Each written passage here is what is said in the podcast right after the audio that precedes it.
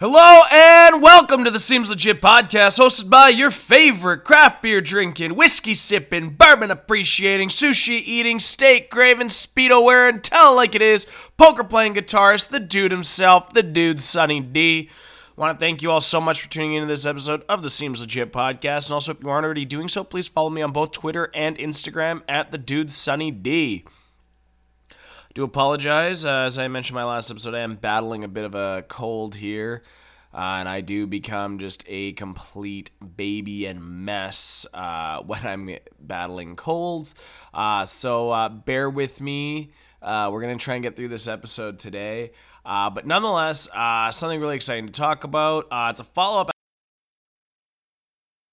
episodes ago where we were talking some hockey. It's a follow up to that because some interesting things have happened in the last few days um, regarding one player in particular. Uh, so this episode is basically dedicated to that uh, player.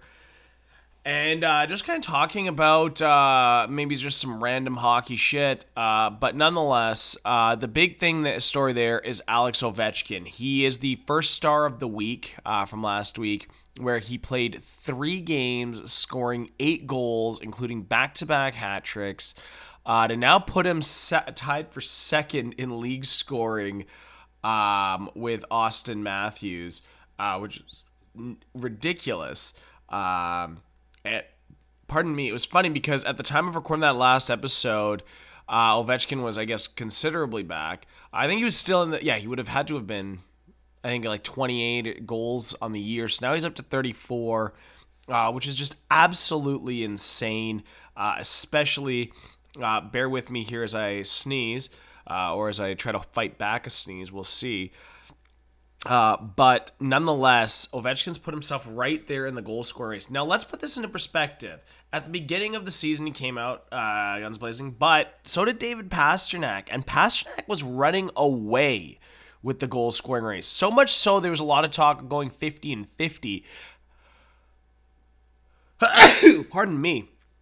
Um, which it doesn't appear is going to happen now. But uh, that's just one of those things that makes Ovechkin so great. And when I talk about the fact that I've gotten to grow up, um, and in the course of my life, in the course of my life, I've gotten to see some of the truly greatest hockey that has ever been played. Um, from the goaltending, I've gotten, you know, growing up watching Patrick Roy, Martin Brodeur, Dominik Hasek, Curtis Joseph. Um, you know, and as I got older, you know, you, you know, became a young adult and into my adulthood, getting to see the Marc Andre Fleury's, the Miikka Kiprusoffs, the uh, Carey Price uh, era, watching Jonathan Quick basically single handedly win Stanley Cup for LA. All of these things uh, has been truly incredible. But nonetheless, um, none has really been as kind of incredible and awesome to watch. Is the fact that kind of a rivalry that never that I mean has been interesting to watch. Watch what they both accomplished, and has lived up to the hype um, in the Crosby Ovechkin era. Alex Ovechkin has single handedly established himself as what might go down as the greatest goal scorer of all time. He is the greatest goal scorer of this generation. There is no arguing that. None whatsoever. Um, I can I dare anybody to try and debate me on that, on the fact that Ovechkin isn't uh, the greatest goal scorer of his generation. You're not going to win that one. The, rate at which he scores goals, the rate at which he continues to score goals, uh, what's crazy about it too is I think like he's never not scored 30 in a season. Like let's just clarify that. Um, I forget exactly how many consecutive seasons it is, but that's in elite company. He has the chance. I think he's one more away or two more away uh, from tying Mike Bossy and Mike Gartner uh, for the most 50 goal seasons or 40 goal seasons. I forget which one it is. Um, I think it was like when it got to 600, he was the sixth fastest or seventh fastest player to do so. Of those players, he is the only one to have not played a game in the 80s, which was the highest scoring era. The guy just keeps doing, and the craziest thing about Ovechkin is it's not like he just stands there and all he can do is just, oh yeah, you have to put the puck on his stick and then he'll score. This is a guy that can play the body. This is a guy that has helped his team winning win series by not scoring goals, by going out there and clearing room for other players, by going out there and being a physical presence, by going out there and being a distraction. And the craziest part is how he can hide in plain sight. There was goals he scored this last week where it's wait wow he is standing there open. He's going to, oh, and there it is. There's the goal. You know, or if he needs to dangle, people think, oh, he just has his shot. You know, he sets up in his office and has his shot, and boom, he dangles through people, goes in and scores. Scores on breakaways. The way he scores, the rate at which he scores, and crazy enough about this is to put it in perspective, the pace at which he is expected to get to goal number 700 is actually going to be the second fastest 100 in, um, goal interval of his career. I believe the fastest was 130 something games from goals 100 to 200. Um, then he kind of slowed down a little bit. Um, but this is crazy is that from 600 to 700 is going to be the second fastest. So when you expect people to be slowing down their goal scoring rates, he's actually increasing his. So it's it's absolutely unreal what we're watching Ovechkin do. So much so that not only has he put himself in elite company this year, elite company um, career wise, but now he's tied with Steve Yzerman for ninth all time. So one more goal, boom. Not only is he top 10, he's number nine and he's still got years to play. And I think he still has another. I think he was saying he has another year and a half or so on his contract. So we'll see how that plays out. Uh, but nonetheless, uh, well, they did sign and they re-signed Nicklas Backstrom. So I I could see where Ovechkin signs an extension to match the Backstrom extension, uh, and then they'll worry about the two of them at that point. But nonetheless, even that playmaking duo the fact that the Washington Capitals had the insight to pick Backstrom and look at what those two have done. I think they're the highest scoring duo of the 2010s. Uh, Washington had a number of records actually they, of um, biggest accomplishments in the decade, uh, other than Stanley Cups, which I think would have gone to actually Chicago. I think won three in the decade. Uh, but nonetheless, uh, we're talking about the Great Eight.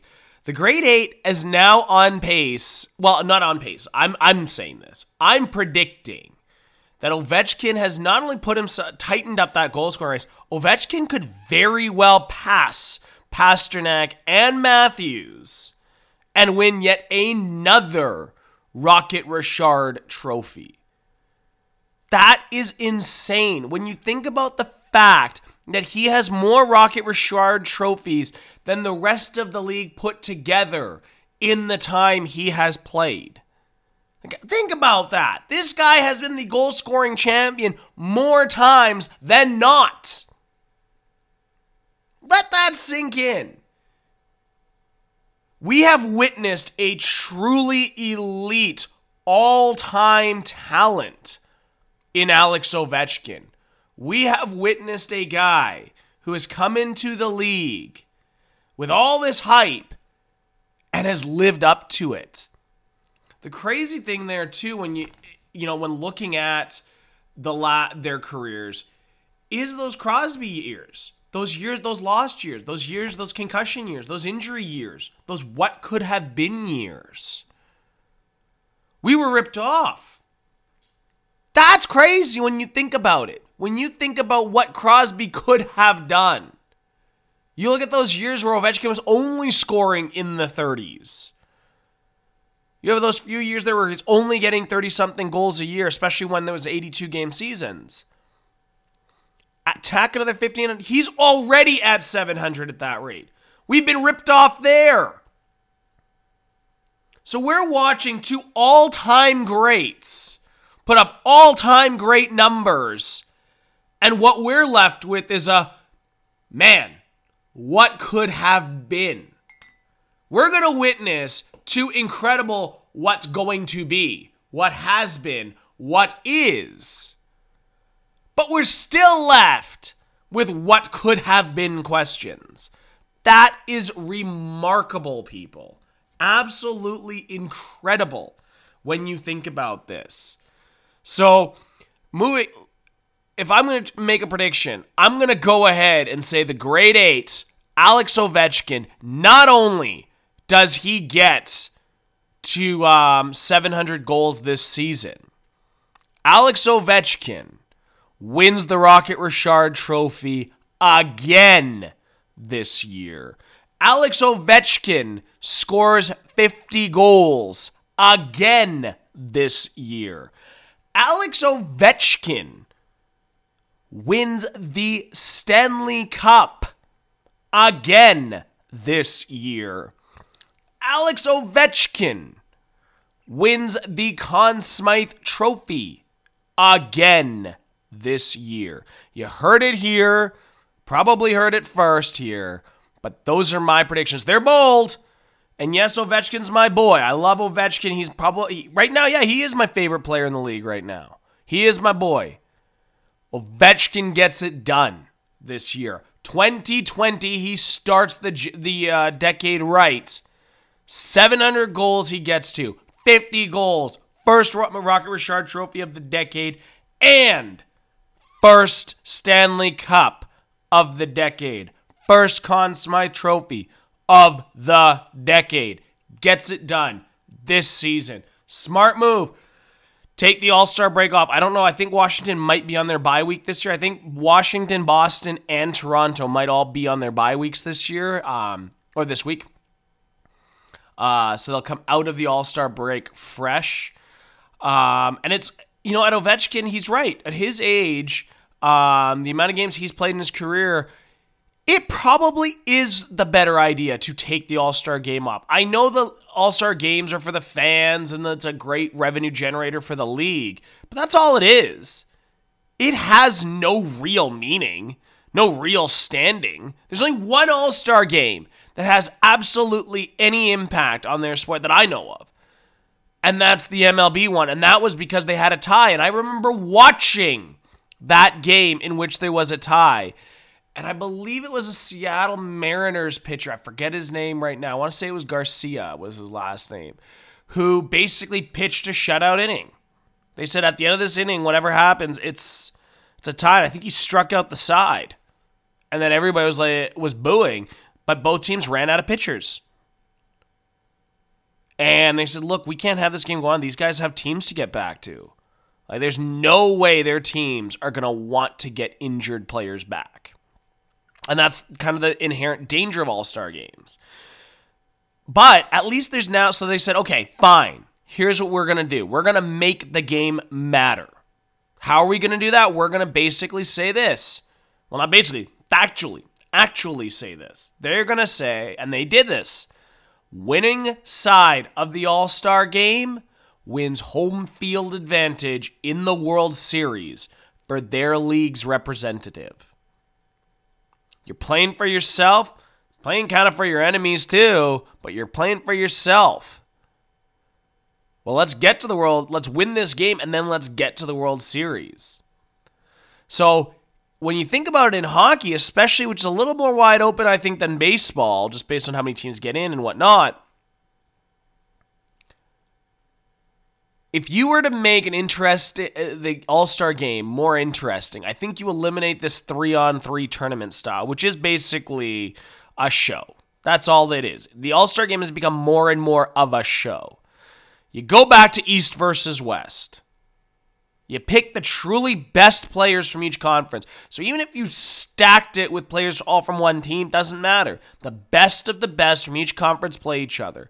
And you say this we can't punish the, the President's Trophy winner. So, if the President's Trophy winner gets to the Stanley Cup final, they get home ice, period. However, if the President's Trophy winner does not get to the Stanley Cup final, then whichever side wins the All Star game their representative in the Stanley Cup final gets home ice advantage. And maybe to sweeten the deal for the President's Trophy winner, if the President's Trophy winner comes from the winning side of the All Star game, they can pick the format. If they want to go 2 2 1 1 1, or if they want to go 2 3 2. That would be interesting too, and still maybe that kind of format. These are things for the league to figure out, But those are my suggestions. That is how you now all of a sudden re incentivize players to maybe show up to an all star game. Now all of a sudden you have a guy in Ovechkin that's like, well, uh, oh, this is our, you know, we have a good shot. Maybe they need me out there. You know, but nonetheless, you're gonna the players that do show up, they have something to play for. So it'll be interesting to see. I would love to see that happen. But I think as of right now, under the current format, it is a festival, it is a show for the fans, and that's all it is. It's festivities. It's a bit of a way to see, you know, a little bit of showing off from your players and whatnot, and that's fine. But a lot of people don't like All Star games. They're like, fuck it, there's better things to do on the weekends. I don't watch the Pro Bowl. I don't. I haven't watched the Pro Bowl since I was a little kid. Uh, I don't watch the MLB All Star game. I, I, I, don't watch the basketball All Star game. I watch the hockey All Star game because hockey is probably my favorite sport. Actually, it is my favorite sport. So I watch it. But yeah, it's a meaningless game. It's a meaningless afternoon. Like, it's an afternoon, probably not even that well spent in the grand scheme of it. But nonetheless, I watch All Star Weekend, and uh, it's coming up, I think, this weekend. Uh, which is funny because I think it's also the WWE Royal Rumble. Uh, but nonetheless, it is uh, this weekend. So, with that being said, yes, re incentivize players. Go back to the East versus West. Make them have something to play for. Otherwise, yes, you are going to see players that as they are further along in their careers, they are